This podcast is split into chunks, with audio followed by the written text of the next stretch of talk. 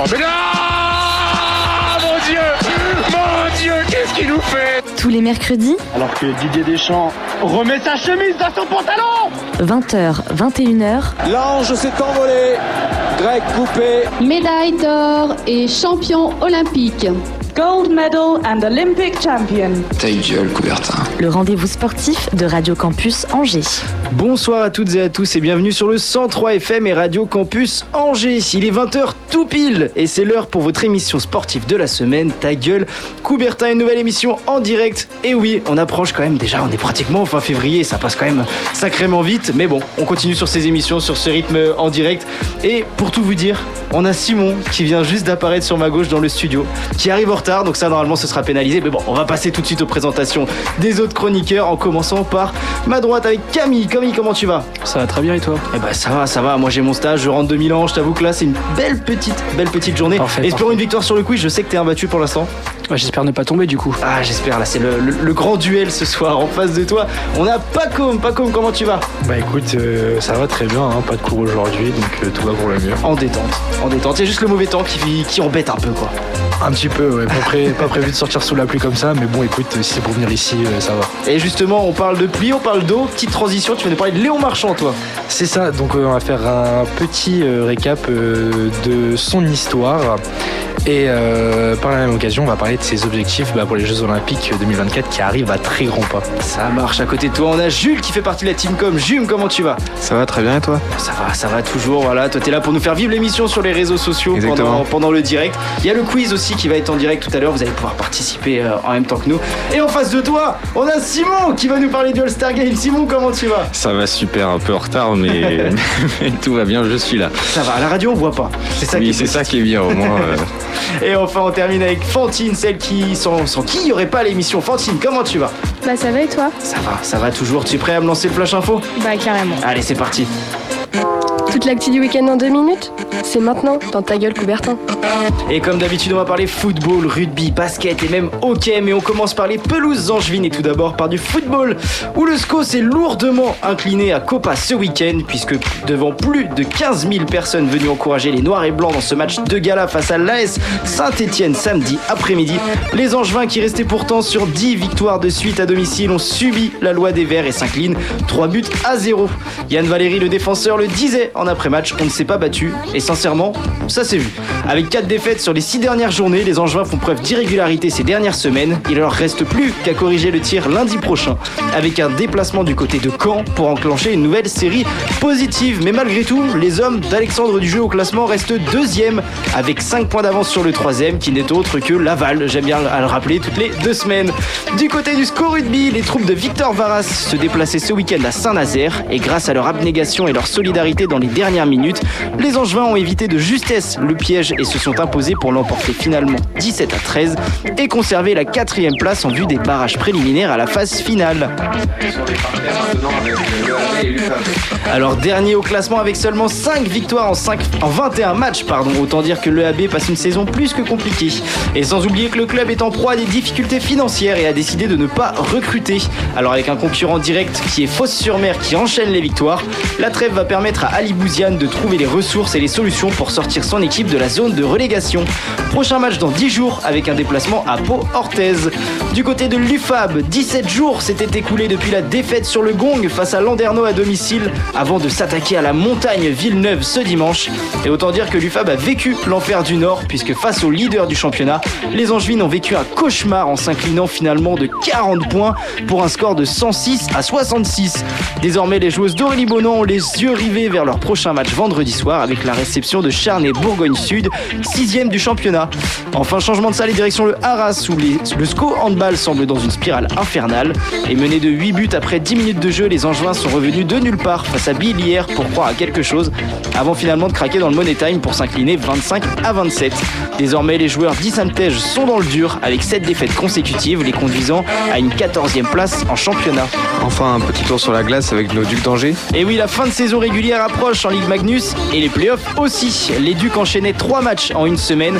Deux déplacements à Marseille et Briançon avant la réception des boxers de Bordeaux hier soir.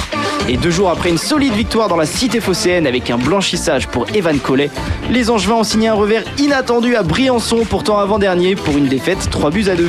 Avec un succès hier soir, les Ducs pouvaient quasiment garantir leur deuxième place au classement. Est-ce que ça a été le cas? La réponse est oui, puisque les Ducs se sont imposés 2 buts à 0. Tout en maîtrise dans ce qui ressemblait à une répétition des playoffs, les coéquipiers de Peter Vallier ont battu Bordeaux dans un ice park une nouvelle fois à guichet fermé. Et prochain rendez-vous ce vendredi avec un déplacement du côté de Gap. Alors messieurs, après ce tour d'horizon du sport en juin, qu'est-ce que vous retenez de l'actualité de cette semaine? Bah Moi du coup je retiens bah, surtout les, les, Ducs qui continuent dans leur euh, spirale positive. Après on sait c'est la, c'est la fin de la saison régulière, on approche euh, au playoff donc c'est vraiment là qu'il va falloir être bon. Mais tant qu'ils maintiennent cette deuxième place, cette deuxième place pardon, au classement, tout va bien pour l'instant. Et ben on va dire aussi que le prochain match à domicile, le dernier d'ailleurs, c'est Grenoble euh, qui arrive à l'Ice Park mardi prochain. Est-ce que ce serait pas là une petite répétition de ce qui les attend pour les prochaines semaines bah C'est vrai que Grenoble, c'est un, un haut niveau en, dans, le, dans la Ligue Magnus. Donc euh, gagner là-bas serait euh, justement un bas entraînement pour ce qui va être sérieux, les playoffs. Oui, c'est ça. Puis on avait déjà cette impression hier soir. Ça fait que 2-0. C'est pas souvent en hockey qu'il y a aussi peu de, buts. Moi, j'y étais. C'était un match très très fermé. Mais on sent que voilà, les équipes commencent à rentrer dans, leur, dans leurs conditions playoff. Ça fait plaisir à voir. Il reste encore trois matchs pour conclure tout ça. Et puis après, il y aura une petite trêve. Je crois que ça commence le 8 mars à l'Ice Park. Mais en tout cas, on sent que les Ducs sont prêts. On va pas faire le débat chaque année. Pourtant, on le fait depuis trois ans. Est-ce que c'est la bonne pour les Ducs? On aura la réponse dans les prochaines semaines, je pense. Mais c'est vrai qu'à côté, euh, tous les scores, on va pas se mentir. Un flash info un peu triste là, non? Euh, oui, surtout euh, pour euh, bah, le SCO au foot. Mm. perdre un match 3-0 comme ça à domicile, surtout face à Saint-Etienne, qui de souvenir n'est pas très très loin au classement, mm. ça va piquer, je pense, un peu au moral. Après, euh, à voir euh, si cette anecdote euh, reste drôle, parce que il y a la venue de l'un de leurs supporters qui venait de très loin du Japon, qui malencontreusement a l'air d'avoir euh, porté malchance euh, au club. Après, je pense que dans l'esprit sportif, euh, ça reste euh, quand même un bon pic, je pense, pour le SCO. Mm. Peut-être que ça va leur mettre les idées en place et leur montrer qu'il faut rien lâcher jusqu'à la fin de la saison, car bah, rien n'est joué tout simplement pour la montée en Ligue 1. Donc, j'espère que ça sera un bon, un bon déclic pour le club. Vrai, parce qu'il y a Auxerre quand même qui, qui, commence à faire la course en tête ouais, tout seul. Ouais. Par chance, dans ce championnat-là, parce que quand même, 4 défaites en 6 matchs, on pourrait s'attendre à une petite dégringolade. Et pourtant, derrière, ça prend pas de points non plus, mais ça leur permet de rester deuxième. C'est ça, coup de chance, coup de chance un peu pour le SCO là-dessus. Mais euh, bon, bah, comme j'ai dit avant, euh, va pas falloir euh, relâcher les efforts et il va falloir continuer euh, jusqu'au bout à tout donner s'ils ne veulent pas avoir euh, une désillusion mmh. au tout dernier moment et ne pas monter en Ligue 1. Ouais, c'est vrai que ce serait un petit peu dommageable. On a quand même une grosse pensée pour le supporter japonais qui s'est tapé en un week-end 12 000 km pour aller voir un Angers-Saint-Etienne, ce qui était sa passion, le, le, le SCO d'Angers, et qui a vu un 3-0 pour les Verts. Je pense que voilà, euh, on va pas dire qu'il a porté malchance, il a vécu son rêve. Un peu compliqué pour le match derrière, mais c'est vrai que ça faisait plaisir par contre de voir. Je sais que. Est-ce que quelqu'un dans le studio y était samedi après-midi? Euh, Personnellement, non, j'ai pas été, mais c'est dommage qu'il arrive justement pour une défaite du SCO parce qu'avant il était sur une une il était tout simplement leader. Bah oui, il était tout simplement leader en championnat et là il arrive pile poil au moment où ils prennent une tôle mm. contre Etienne donc c'est dommage mais bon. Ah, et puis ça fait plaisir de revoir aussi Raymond Coppa plein. Hein. La, la, tribune était ouverte, il y avait plus de 15 000 personnes, il faisait beau, bon, toutes les conditions étaient réunies. Malheureusement, je pense qu'il faisait un peu trop, un peu trop beau justement. Il euh, fallait un petit peu casser la dynamique. Moi qui suis un grand supporter des Verts, ce qui est faux, on passe le, on passe le bonjour à Justin chez lui qui était très content de cette victoire. Moi mon club c'est un peu en face, c'est l'Olympique Lyonnais. Mais bon, voilà, en tout cas Saint-Etienne revient dans la course aussi. Ça va se battre jusqu'au bout, en tout cas pour Angers en, en Ligue 2 mais bon, voilà, c'est aussi le, le fruit d'une saison, c'est long, c'est un marathon, et puis on espère que dans le basket, ça va un petit peu, un petit peu plus se ressaisir aussi. En tout cas, on passe à la première chronique de la soirée. C'est toi, Camille, on va partir sur les sports d'hiver et le biathlon, je crois, parce qu'on a une équipe de France qui a gagné quand même beaucoup de médailles. Ah, ils ont été très performants, les biathlons, les biathlètes français, pardon. Et oui, bah c'est pour ça. Et là, Fantine, c'est parti. La virgule, c'est pour toi, c'est ton moment. Et oui, du coup, Hugo, en ce milieu de mois de février, les championnats du monde de biathlon se sont terminés le week-end dernier et ces derniers ont souri aux Français. Mais pour les auditeurs de la radio qui ne connaissaient pas ce sport, laissez-moi vous expliquer les fondamentaux. Le biathlon, c'est un sport qui mélange le ski de fond et le tir à la carabine. Les biathlètes effectuent des distances qui varient selon le format de la course, allant de 7,5 km au minimum sur le sprint pour les femmes jusqu'à 20 km pour les hommes sur l'individuel. Ils réalisent également deux différents types de tirs, les tirs couchés et les tirs debout avec des diamètres de cible différents pour chaque tir. Par exemple, le diamètre sur la cible couchée, c'est une pièce de 2 euros. Donc c'est vraiment euh, très petit. Il y a également différents formats de course qui rendent ce sport passionnant et physiquement intense. Tout d'abord, le sprint, qui se court sur 10 km avec un tir couché et un tir debout. C'est le format le plus court qui est une course contre la montre. Ensuite, il y a la poursuite, qui est la continuité du sprint. On prend les 60 meilleurs du sprint et le but est de remonter le plus de places possible. On a également l'individuel, qui est la licence la plus longue. Les biathlètes effectuent 4 tirs, un couché, un debout, un couché, un debout. Et l'objectif est d'être le plus rapide et de ne surtout pas commettre de fautes, car une erreur équivaut à une minute de pénalité. Enfin, la Mass Start, la course des rois. Ce sont les 30 meilleurs du classement général qui partent en même temps pour franchir la ligne en premier. Maintenant que le décor est planté, je vais vous conter les exploits de nos Français lors de cette quinzaine tchèque, car les mondiaux se déroulaient à Nové Mesto. En effet, l'équipe de France a terminé la première au tableau des médailles, avec 6 médailles en or, une médaille d'argent et 6 médailles de bronze. Un total de 13 médailles, c'est simplement historique pour le biathlon français. D'une manière générale, ce sont surtout les filles de l'équipe de France qui nous ont régalé et donné des frissons, comme depuis le début de la saison. On peut citer cette course qui restera dans les mémoires du biathlon français le 9 février dernier. Les Françaises ont réalisé un magnifique quadruplé écrasant totalement la concurrence. Julia Simon, championne du monde du sprint pour la première fois de sa carrière. Justine Brezas-Boucher, vice-championne du monde qui confirme ses deux victoires en sprint à Lenzerheide 2 et à Oberhof. Lou Jean Monod, troisième, qui justifie son statut de pépite du biathlon français après son super début de saison à Östersund en novembre dernier. Et Sophie Chevaux, qui échoue à seulement 4 secondes du podium. Mais la grande dame de ces mondiaux a été Julia Simon. La pensionnaire des saisies a réalisé un magnifique doublé sprint-poursuite avec une impression de facilité dégagée. Dégainant plus vite que son ombre sur le tir debout avec des temps de ski rivalisants avec ceux de sa copine, Justine Brezas-Boucher, elle était tout simplement injouable. On pourrait également parler de la médaille d'or de justement Justine Brezas-Boucher avec un magnifique 20 sur 20, ou encore du premier titre en relais féminin de l'histoire, tant ces deux semaines ont été un régal pour l'équipe de France féminine. En revanche, du côté des garçons, tout n'a pas, tout n'a pas été aussi bon. Hormis les médailles en relais, l'équipe de France masculine n'a ramené qu'une seule médaille individuelle, celle de Quentin Fillon-Maillet en bronze sur la Mastart. La faute à un Johannes Bö archi dominant, remportant trois titres mondiaux, et à une équipe de Norvège squattant les podiums de tous les formats de course. On retiendra de ces mondiaux l'émergence du futur de l'équipe de France, Éric Perrault, 22 ans seulement. Pas de médaille malheureusement, mais des courses qui entrevoient un avenir radieux pour le pensionnaire de Bourg-Saint-Maurice. On retiendra également la confirmation de Lou Jean Monod avec 4 médailles, dont le titre en relais mix simple avec Quentin Fillon-Maillet, après un superbe dénouement contre la leaduse du classement général Ingrid Tendrevolt.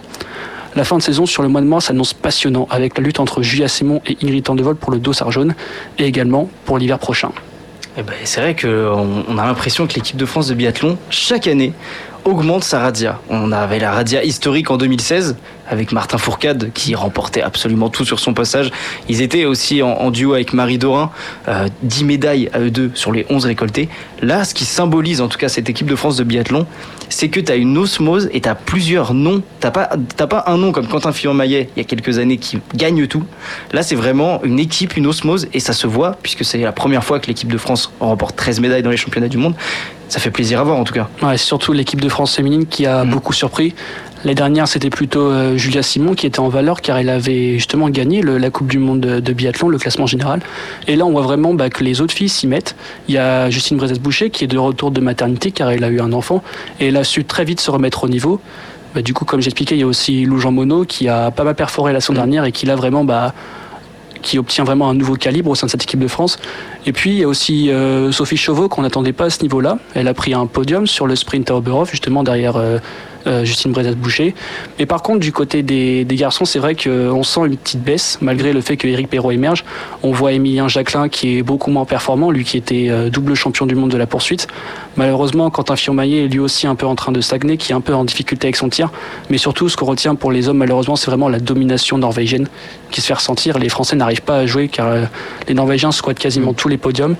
Puis on a vraiment cette lueur d'espoir avec euh, Eric Perrault qui émerge vraiment dans ce, cette saison. On l'a vu la saison dernière qui enchaînait euh, les relais, pas en individuel, mais cette année il est vraiment performant. On l'a vu faire euh, plusieurs fois des belles cours lors de ces mondiaux. Il a notamment pris une quatrième place, si je me souviens bien, sur le sprint.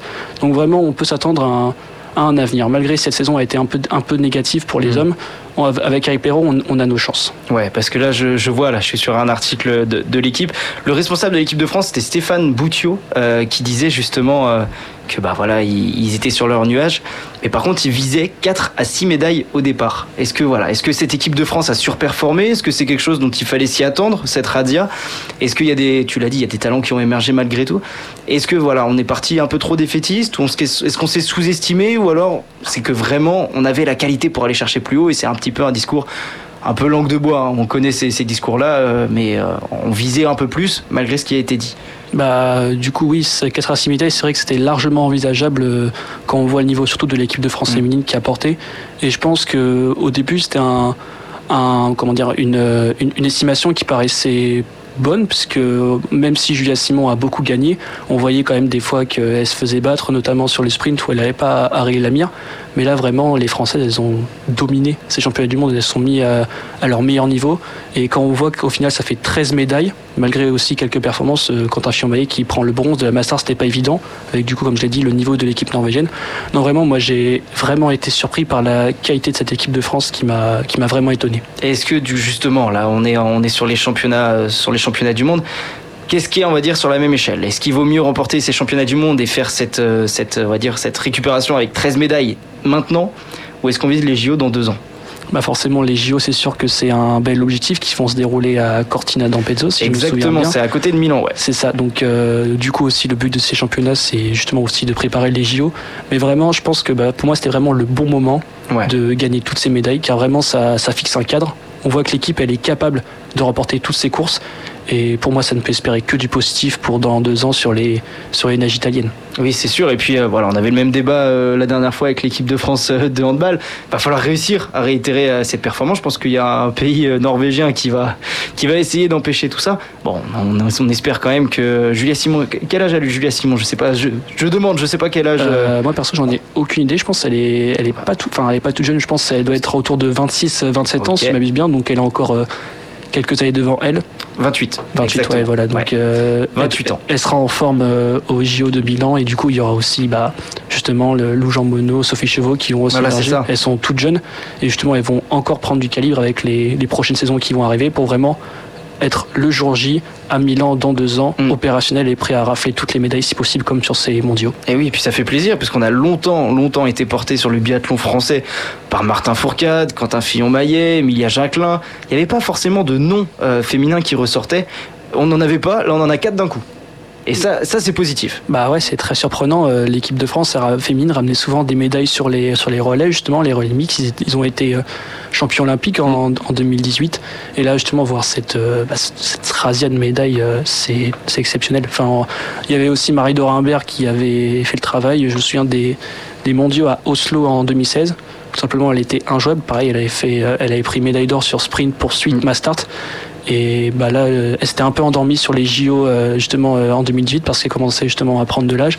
Et c'est vrai que justement cette équipe de France féminine qui, qui ressurgit, miracu- je sais pas, on peut pas dire miraculeusement, mais qui ressurgit là à deux ans des JO, ça peut espérer que du positif. Et ben en tout cas, on espère, on espère qu'il y aura de la réussite en relais, de la réussite aussi côté masculin, côté féminin. Voilà, on, on leur souhaite, on suivra ça dans deux ans évidemment. Il n'y a pas toutes les, tous les ans les championnats du monde? Ah si, c'est tous les Il y a tous encore l'année prochaine. Ouais, bah jusqu'au, il y, en a tous les ans. Et bah écoute, on espère que 2025 sera français aussi, 2026 aussi, et si en plus on peut avoir les JO, ce sera encore mieux. En tout cas, merci Camille pour cette chronique, pour cette découverte, hein, pour ceux qui ne connaissaient pas forcément euh, le biathlon, surtout sur un moment où l'équipe de France rafle tout, ça fait toujours plaisir à entendre. Nous on va partir pour notre première pause musicale. Allez, je laisse la petite surprise pour la musique.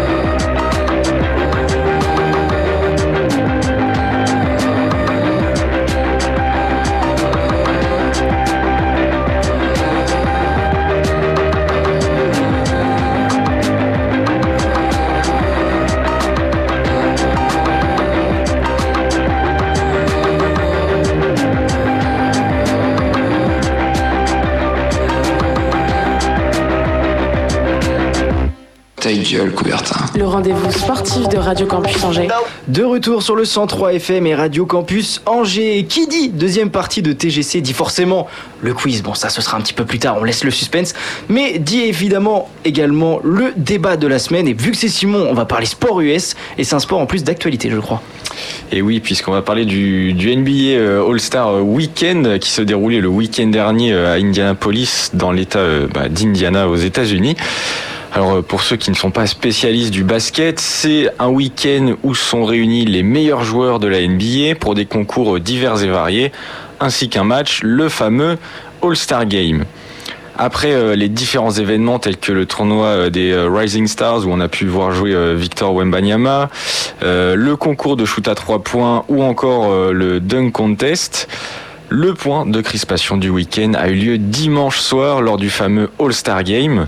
Alors pendant ce match, on a vu des joueurs marcher sur le terrain, un manque d'intensité criant et des scènes complètement loufoques, comme le dunk raté de Luka Doncic, qui avait l'air un peu plus en colonie de vacances que, que dans un match de basket, ou encore la traversée du terrain en 1-2 bah, de Luka Doncic avec Nikola Jokic. Également un record pour ce match, le plus grand nombre de points marqués pour un All-Star Game, hein, 398 points, dont 211 pour l'équipe S qui a remporté le match. Alors ces, ces, points marqués, ils témoignent bien de l'absurdité du match qui n'a pas manqué d'exaspérer tous les observateurs du basket.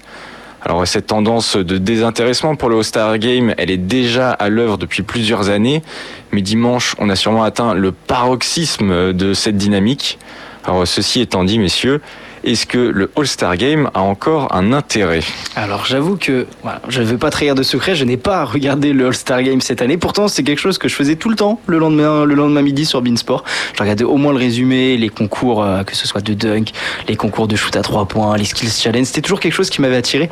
Mais alors là, je tape All-Star Game 2024 sur Google. Je ne trahis pas de secret. Les trois premiers c'est Paris perdant, triste vainqueur au bout de l'ennui et un débat sur le Hostel Game doit s'instaurer. Donc forcément, moi je suis, je suis d'avis que cette formule-là, alors le All-Star Game, c'est quelque chose que j'ai toujours adoré. Je pense que tout le monde a adoré voir la rencontre de toutes les stars de la NBA au même endroit, sur le même parquet, pour le même match. Ça, je pense qu'il n'y a pas de débat. Par contre, euh, revenir à ce format classique qui avait montré toutes ses limites euh, il y a quelques années, Ouest contre Est, supprimer la fin de match qui t'obligeait à avoir un game winner, parce que c'était quand même ça l'objectif de ces fins de match en disant il faut tant de points pour réussir à gagner la, la, partie. Là, on est quand même à pratiquement 400 points dans un match, 211 points pour l'équipe vainqueur.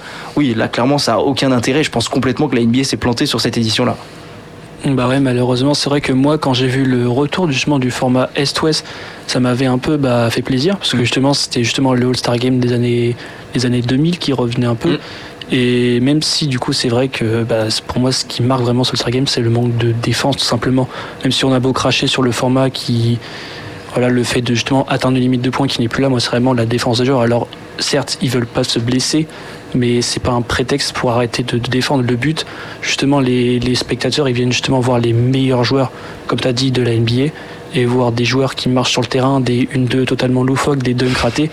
C'est pas ça l'esprit du All-Star Game. L'esprit du All-Star Game, c'est justement des, des dunks qu'on ne voit pas souvent. C'est des tirs à trois points. Mm. Euh, absolument incroyable. Alors on a vu quelques tirs à trois points du, du milieu de terrain de, de Damien Lillard justement qui a été euh, MVP euh, du All-Star Game. Après du coup il y a aussi justement en parlant des, des concours, le concours de dunk est un peu déçu parce qu'on a justement le fait que les juges aient mis, des notes euh, assez absurdes, notamment sur le premier dunk de Mac McClung, il a été très mal noté, pour moi ça méritait clairement un 50 ce qui fait. Après on a eu aussi un niveau global qui n'était pas vraiment bon, on avait eu Jalen Brown, superstar de la NBA chez les Celtics, qui a été très bien noté, notamment pour son calibre de star. On voulait vraiment l'envoyer au final. Hmm. Mm.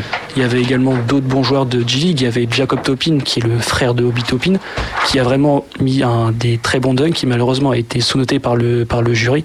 Après, ce qui justement donne euh, encore un intérêt au All-Star Game, c'est qu'ils ont réussi à instaurer un concept, c'est le fameux duel entre Steph Curry et Sabrina oui. Ionescu, qui était vraiment euh, passionnant pour le coup. Elle a mis 26 points, ce qui Sabrina Ionescu, ce qui l'aurait qualifié pour la finale entre justement les, les, les, trois shooters qui sont allés en finale. Et vraiment, Steph Curry a été aussi un joueur, mais ce qui justement ça donnait encore un, un semblant d'intérêt pour ce Star Game, car elle a vraiment abordé des bah, des questions justement sur, la femme, sur le fait qu'elle peut faire aussi bien qu'un homme, shooter, euh, très bien. On a vu 26 points, c'est énorme. Donc moi, il faut vraiment que l'All-Star Game a pour moi toujours de, l'intérêt. Parce que c'est vraiment c'est la fête de NBA, c'est un moment où vraiment on voit euh, justement ce qui se fait de mieux en NBA. Mais par contre, certes, il faudrait alors soit mettre plus de niveau sur les concours et sur le match, ou soit totalement changer de format, même si euh, c'est très compliqué. On a aussi vu des nouveaux joueurs avec l'or, avec le, le, Rising Star. Pour moi, l'Instagram a vraiment toujours de, de l'intérêt. Hum, donc c'est vrai que le All-Star Weekend en lui-même a de l'intérêt, ce qu'on disait. Mm. Tu as parlé du format euh, conférence Est, conférence Ouest. Ça avait été utilisé de 1951 à 2017, justement, parce que ça commençait à s'essouffler déjà en 2017.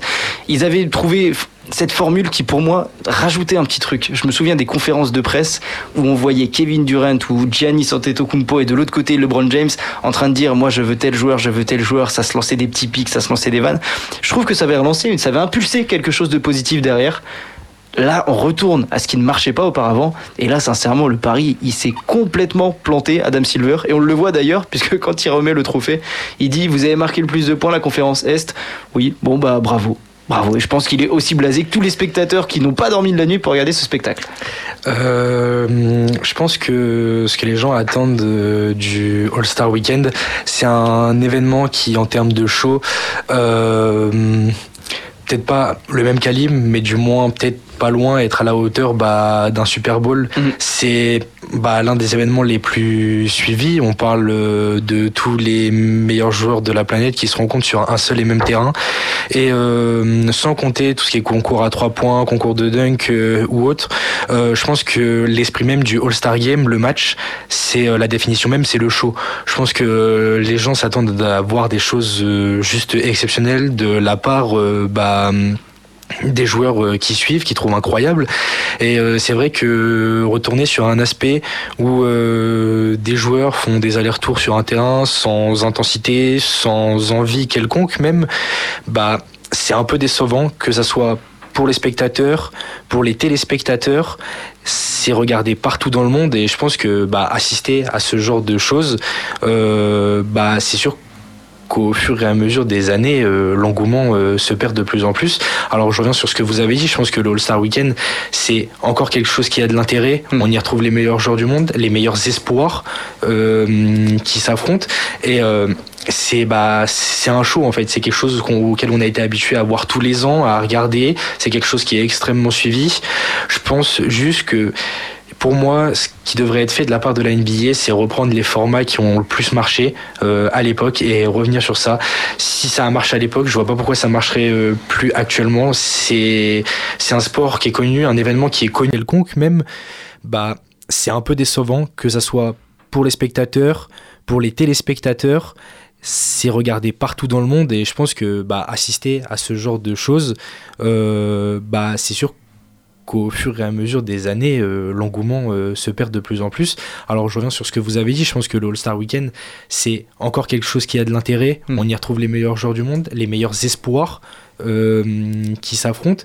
Et c'est bah c'est un show en fait c'est quelque chose auquel on a été habitué à voir tous les ans à regarder c'est quelque chose qui est extrêmement suivi je pense juste que pour moi, ce qui devrait être fait de la part de la NBA, c'est reprendre les formats qui ont le plus marché euh, à l'époque et revenir sur ça.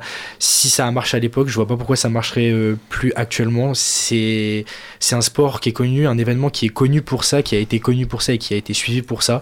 Donc je pense que revenir au format euh, traditionnel, le format qui a le plus marché pour moi serait une des solutions une des solutions pour la NBA pour bah, avoir un, un engouement, euh, que ce soit bah, chez les jeunes euh, ou même bah, chez les plus vieux, ou c'est mm. regardé aussi. Je pense que pour euh, toucher tous les publics et avoir un intéressement de la part de tout le monde, je pense que c'est la meilleure façon pour la NBA de, de faire. Et ben c'est ce que j'allais dire après, quelle solution en fait? Parce que même les joueurs s'en plaignent et LeBron James il est même conscient d'avoir touché le fond. Parce que quelques stats, hein, trois fautes sifflées sur l'ensemble ouais. du match, on le répète, 400 points, ça, vraiment ça, ça sombre dans le ridicule. Mais après voilà, comment se donner à fond sans risquer une blessure pour la fin de saison, c'est aussi ça qui est, qui est important. Mais là c'est vrai que ça, ça ressemble à rien quoi. Ouais, moi après, je pense que le problème, il n'est pas du côté des spectateurs. Les spectateurs, ils vont toujours euh, regarder le- leur joueur préféré sur le Mm. terrain. euh, voilà. Je pense qu'il y a plutôt un problème de mentalité du côté des joueurs qui n'ont plus rien à faire, euh, qui voilà manquent de motivation. Et je pense que ce qu'il faudrait faire, c'est j'avais, vu des propositions, euh, que ce soit dans, dans les médias ou sur les réseaux, de euh, faire un peu ce, que, ce, qui, était- ce qui s'était fait euh, au baseball euh, dans les années euh, 2000-2010. Mm. En fait, eux, ce qu'ils faisaient pour leur All-Star, Game, c'était qu'en fait, le, la conférence qui gagnait le match recevait les NBA Finals. Et du coup, ça donnait un enjeu assez gros. Euh, bon, ils ont arrêté, je crois, euh, en 2016, quelque chose comme ça. Mais euh, voilà, ça, ça donnait un enjeu autre et un vrai enjeu sportif au All-Star Game, autre que un show, voilà. Et voilà, je pense que c'est plutôt redonner un peu de motivation aux joueurs de, faire autre chose que s'amuser, parce que c'est vrai que après c'est très bien, ils se retrouvent tous, on s'amuse et puis on voit des scènes géniales qu'on pourrait pas forcément voir en saison régulière ou dans les playoffs.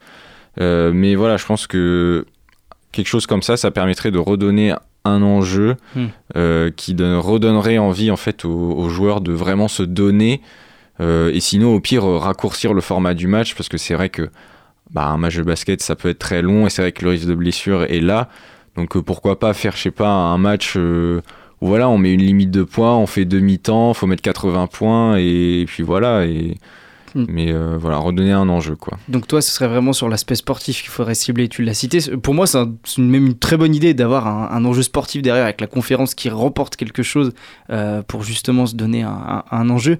Parce que c'est vrai que là, on va arriver à un stade, trois fautes dans tout le match. Il y en aura bientôt plus de, fautes dans ces matchs-là. Mais je pense que tu l'as dit, c'est pas du côté des spectateurs qui a un souci, parce que peu importe l'intensité du match, les spectateurs vont regarder.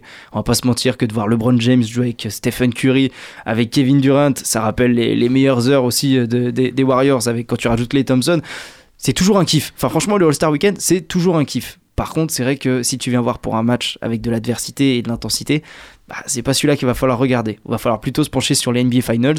En tout cas, bon, ce qui est positif sur ce débat, c'est que tout le monde est d'accord, même la NBA et même les joueurs. Donc ça, au moins, tout le monde est sur le même piédestal. Maintenant, voilà, on espère que ça va pas tourner en, ridicule. On espère euh, qu'ils vont trouver des solutions aussi. Je pense que le format de la draft, je le répète, était quelque chose d'assez intéressant à suivre. Euh, ça se des petites vannes et ça rajoute aussi un petit peu de storytelling dans, ce match-là. Donc euh, pourquoi pas faire la draft et derrière, mais il y aura plus l'enjeu des conférences. Donc c'est ah, Bon, il n'y a pas de solution. Il n'y a pas de solution. Voilà, c'est All-Star Weekend, c'est juste pour aller, euh, aller s'amuser et claquer des dunks avec ses potes. Bon, en tout cas, merci Simon pour ce débat. On passe maintenant au quiz. Là, par contre, là, il n'y a plus de tout le monde est d'accord. Cette fois-ci, c'est chacun pour lui. On répète l'enjeu, forcément. On a des stats qu'on tient, on a des ratios. Camille, pour l'instant, en tête, t'es à deux victoires, je crois. C'est ça, deux victoires, invaincues pour l'instant. Deux victoires sur deux quiz. Je suis à 8 victoires sur 9 quiz. C'est un peu le, le- le duel ce soir. J'avoue que j'ai pas trop suivi. Bon, on espère Simon que t'as été gentil dans le quiz. Allez, je te laisse la parole. Et bien justement, on va rester sur le... On va faire une petite transition avec euh, toujours une question sur le All-Star Game. La question m'a été volée tout à l'heure, mais qui était MVP de ce All-Star Game Bon bah je crois que c'est Camille. Euh, du coup, c'est Damien Lillard qui a été. MVP. Damien Lillard, exactement. Tu l'avais dit tout à l'heure, bon mais bon. J'ai pas eu le temps de trouver une autre question entre-temps.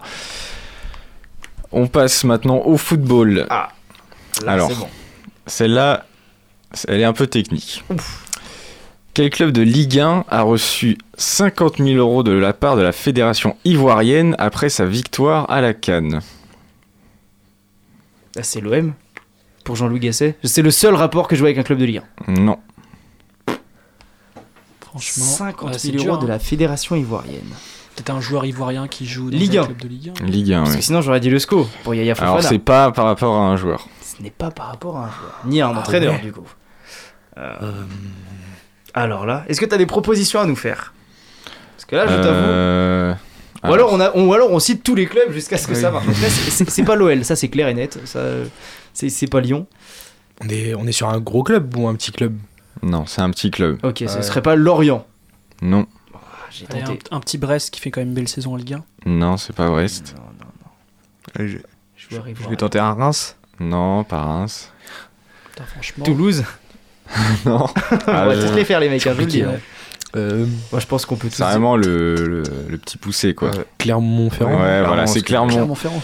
Clermont-Ferrand grâce le- à MRC Faé. Alors en fait, Ah. je vais vous expliquer, c'est que c'était euh, l'entraîneur de l'équipe réserve de Clermont. Et en fait, ils l'ont Clermont a libéré euh, MRC pour qu'il aille euh, entraîner euh, le- les Ivoiriens. Alors il y avait plusieurs, euh, plusieurs conditions. Et euh, voilà, ce- dans les conditions, il y avait 50 000 euros pour euh, s'y gagner euh, la canne. Du coup, euh, du coup voilà. J'étais parti sur les entraîneurs, mais le mauvais. Voilà. Donc ça fait un point Camille et euh, un point euh, Paco. Je vous l'ai dit, je crois que j'ai pris, j'ai trop profité des vacances, j'ai rien fait. Alors bon, celle-là, elle est facile, je pense que ça va être euh, question de rapidité. Ah. Euh, combien de buts doit marquer Rennes face à Milan demain pour se qualifier en huitième de j'y finale étais. de l'Europa League? C'est Hugo. Ils doivent en mettre 4, ce Et- qui est strictement impossible. J'adore les clubs français, j'ai vu le match, j'ai vu les trois classes d'écart. C'est mort, les Rennais, vous ne passerez pas ce tour, je suis désolé. C'est ça, exactement. Donc un point partout. On passe au tennis maintenant. Quelle joueuse du top 10 a, perdu hier au deuxième tour du WTA 1000 de Dubaï? Euh, je dirais Igaziatek. Non, elle a gagné. D'ailleurs, elle, elle a gagné. Sabalenka, vous Sabalenka, je sais Voilà, exactement, Ah, c'est Sabalenka. J'hésitais entre les deux, j'allais dire soit Ziatek, soit Sabalenka. Non, Swiatek, elle a joué aujourd'hui contre Svitolina d'ailleurs, elle a gagné. Euh, c'est ça, Sabalenka qui a perdu, alors euh, je ne sais plus contre qui, mais euh, voilà, deuxième tour seulement. J'en ai strictement aucune. Alors qu'elle C'était était en... les deux seuls que je connaissais. Ouais, Pourtant, elle était en série de victoires, non ouais plus. mais elle, elle a gagné euh, l'Open d'Australie. Ouais, elle a vraiment dominé l'Open d'Australie. Oui. Là, justement, euh, la, la voir perdre sur un deuxième tour de Ouais. ATP 200 euh, pardon, de, de WTA 250, c'est ça? Euh, non, c'est non, c'est quand même un WTA 1000. Donc, Ah, c'est un, c'est un Masters. c'est un, c'est Ouais. quand même un master, mais euh, quand- deuxième tour, c'est quand même euh, assez surprenant. Alors justement, Hugo, tu nous parlais de Jean-Louis Gasset tout à l'heure. Il est donc devenu le nouvel entraîneur de l'OM, mais dans quel club a-t-il évolué en tant que joueur? En tant que joueur, Jean-Louis Gasset. Moi, je te dirais l'AS Saint-Etienne. Non. Non. C'est- Alors là, je vous le dis, les mecs, je pense que cette question, on va repartir sur je, le je crois que personne ne sait. Ouais. pas la... Je pense que là, on va tous donner notre langue au chat. Non, même pas de proposition. Il a pas joué à Nice euh, Non, Nice, non. Un petit Montpellier, peut-être Oui, Montpellier héros. Et tu sais quoi Il fait même partie Oh là des là. membres fondateurs du club. Oh là Oh là là là là. Sorti Voilà, J'aimerais bien, citer, 60. j'aimerais bien citer Benoît Père, mais on va perdre les droits sur cette émission. Non, mais mais crois-moi que l'idée y est. Euh, Montpellier héros, quoi. Alors ça fait 2 De points de 2 C'est ça. et 1 pour Facom. Alors, Montpellier, sans déconner.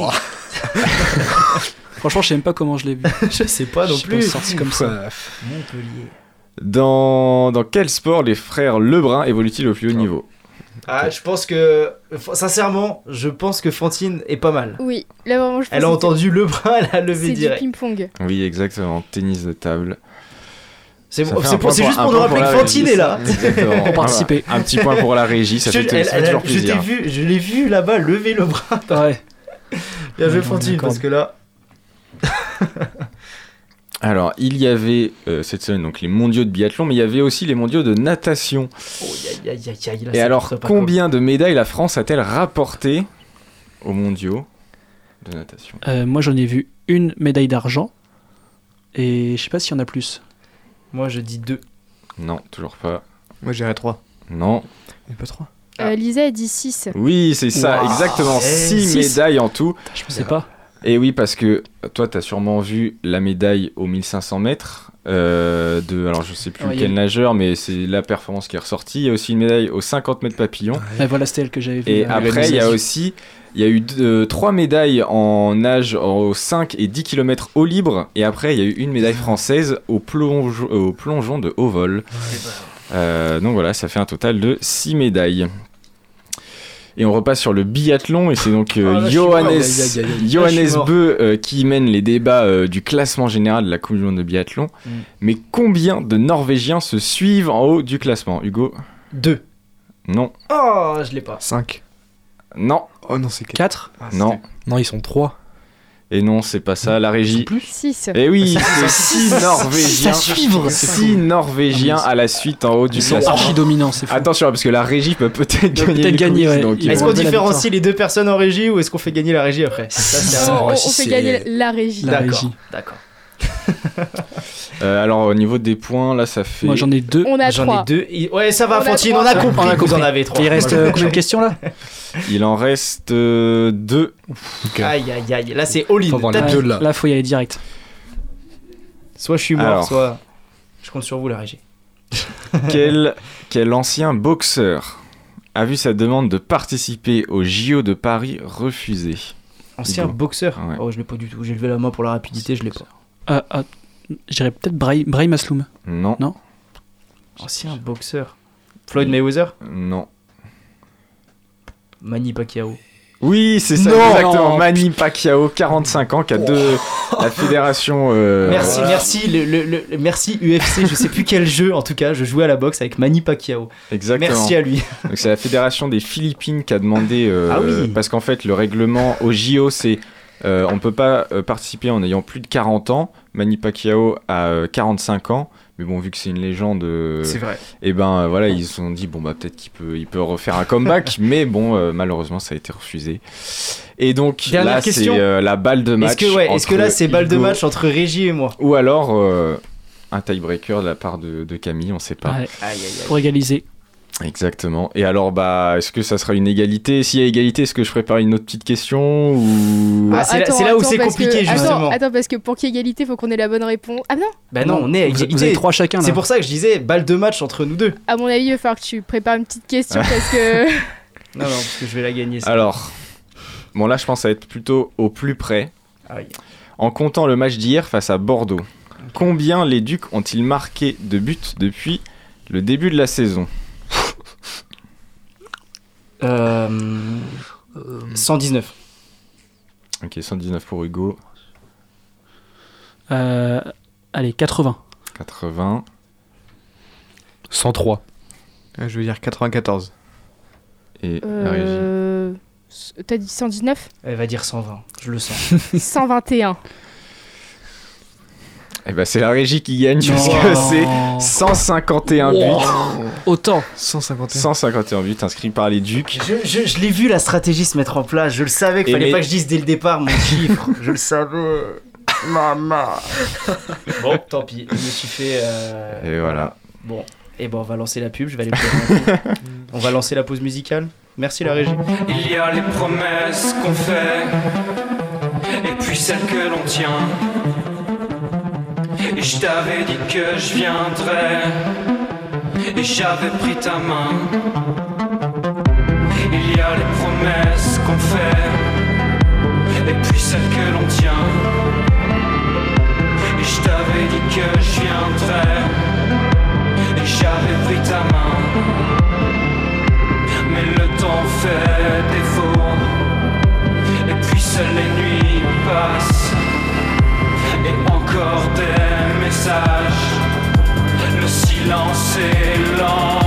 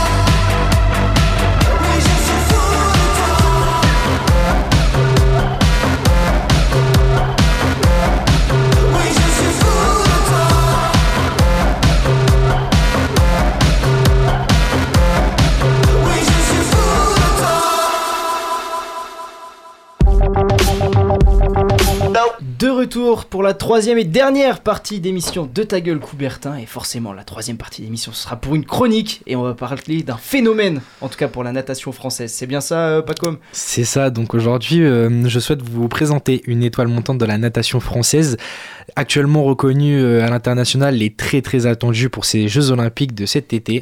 Malgré sa jeunesse, Léon Marchand est déjà considéré comme l'un des plus grands de ce sport. Pour remonter le temps, retournons au printemps 2002 à Toulouse, plus précisément le 17 mai. C'est ce, jour-là qu'est née l'une des plus grandes stars actuelles de sa discipline, Léon Marchand. Son talent exceptionnel pour la natation ne relève pas du hasard. Il est le fils de deux nageurs de renom, Xavier Marchand, finaliste euh, olympique en 1996 et 2000, et euh, Céline Bonnet qui a participé elle aussi aux Jeux Olympiques de 1992. Donc cette lignée de nageurs inclut également son oncle Christophe Marchand qui a représenté la France aux Jeux Olympiques de 1988 et 1992 ainsi que son jeune frère Oscar. Malgré son jeune âge, ses parents n'ont jamais exercé de pression pour l'orienter vers la natation.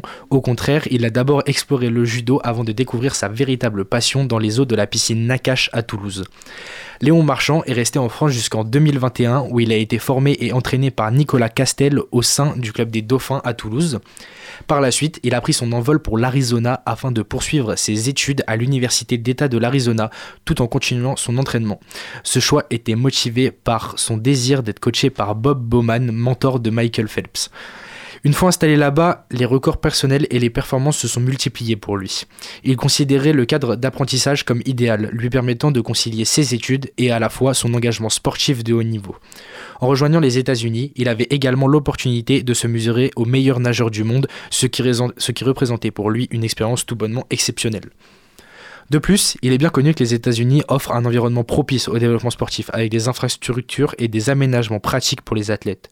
Que ce soit dans des sports comme le basketball, le football américain ou le football, ou bien dans ce cas présent la natation, les États-Unis sont incontestablement une destination de choix pour les jeunes talents en quête de performance personnelle. À mon humble avis, c'est également l'une des motivations qui a poussé Léon Marchand à choisir une destination comme celle-ci. En 2022, il fera ses débuts remarqués dans les grandes compétitions internationales, lors des championnats du monde à Budapest. Là, il décrochera l'or au 400 mètres 4 nages, battant son propre record personnel ainsi que le record de France, d'Europe, et signant la deuxième meilleure performance mondiale de tous les temps, juste après un certain Michael Phelps. Il remportera également l'argent aux 200 mètres papillon, concédant la victoire au Hongrois Christophe Milak, détenteur du record du monde. Pour finir en beauté, il décrochera une dernière médaille d'or aux 200 mètres 4 nages. Malgré son succès, il décidera de ne pas participer aux championnats d'Europe qui se dérouleront à Rome deux mois plus tard. Désormais, l'année 2023 sera juste historique pour ce phénomène, notamment lors de sa saison universitaire aux États-Unis. Au cours de la saison 2022-2023 de la NCAA, il remportera toutes les 26 courses individuelles auxquelles il participera, devenant ainsi le premier nageur à réaliser un tel exploit depuis la saison 2002-2003. Il établira de nombreux records, rivalisant même avec les plus grands, dont Michael Phelps, atteignant un niveau de performance juste inhumain. En juin 2023, lors des championnats de France, il s'alignera sur 5 épreuves différentes. différentes. 200 mètres nage libre, 200 mètres papillon, 200 mètres brasse, 200 mètres 4 nages et 400 mètres 4 nages. Conclusion, il remportera les 5 titres de champion de France. En juillet 2023, au championnat du monde en grand bassin, dès le premier jour, il battra le record du monde du 400 mètres 4 nages détenu par Michael Phelps, s'adjugeant également l'or aux 200 mètres papillon et conservant son titre aux 200 mètres 4 nages. Avec ses 5 médailles d'or cumulées aux championnats du monde 2022 et 2023, il devient le Français le plus titré en individuel à ces championnats, juste après Camille Lacour. À 5 mois des Jeux Olympiques, les attentes des Français envers ce jeune nageur sont élevées. Il est actuellement inscrit à 4 épreuves, le 200 mètres brasse, le 200 mètres papillon, le 200 mètres 4 nages et le 400 mètres 4 nages. Il est particulièrement attendu sur le 200 mètres 4 nages où il est champion du monde et sur le 400 mètres 4 nages dont il est double tenant du titre et recordman par la même occasion. Concernant les deux autres courses, il semblait initialement difficile pour le Français de les réaliser, car les finales se succédaient à seulement 15 minutes d'intervalle. Cependant, une annonce de changement de programme a modifié la donne. Ce qui semblait compromis pour son entraîneur sera finalement réalisable, puisqu'il y aura un intervalle d'une heure entre les deux courses pour permettre aux meilleurs nageurs de les réaliser. Ainsi, le Français devrait participer aux quatre courses. Les attentes sont donc élevées quant à ses performances, mais avant tout, on espère qu'il donnera le meilleur de lui-même.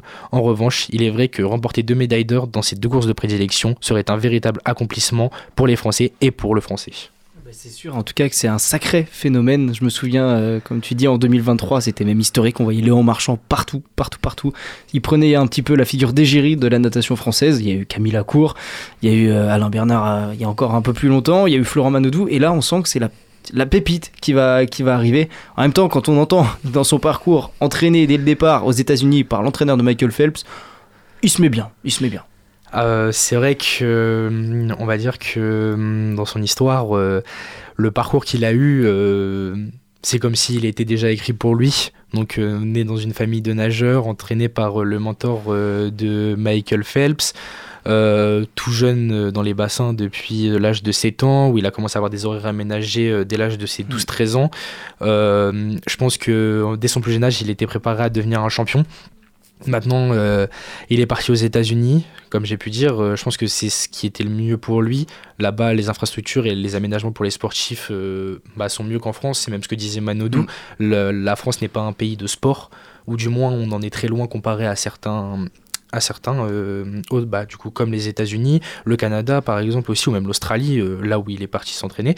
Mais euh, du coup, il est vrai que euh, quand on arrive dès sa première saison, qu'il commence à, à égaler des records, à gagner beaucoup de courses, finir deuxième du championnat NCAA, et puis que l'année euh, 2023 est historique pour lui.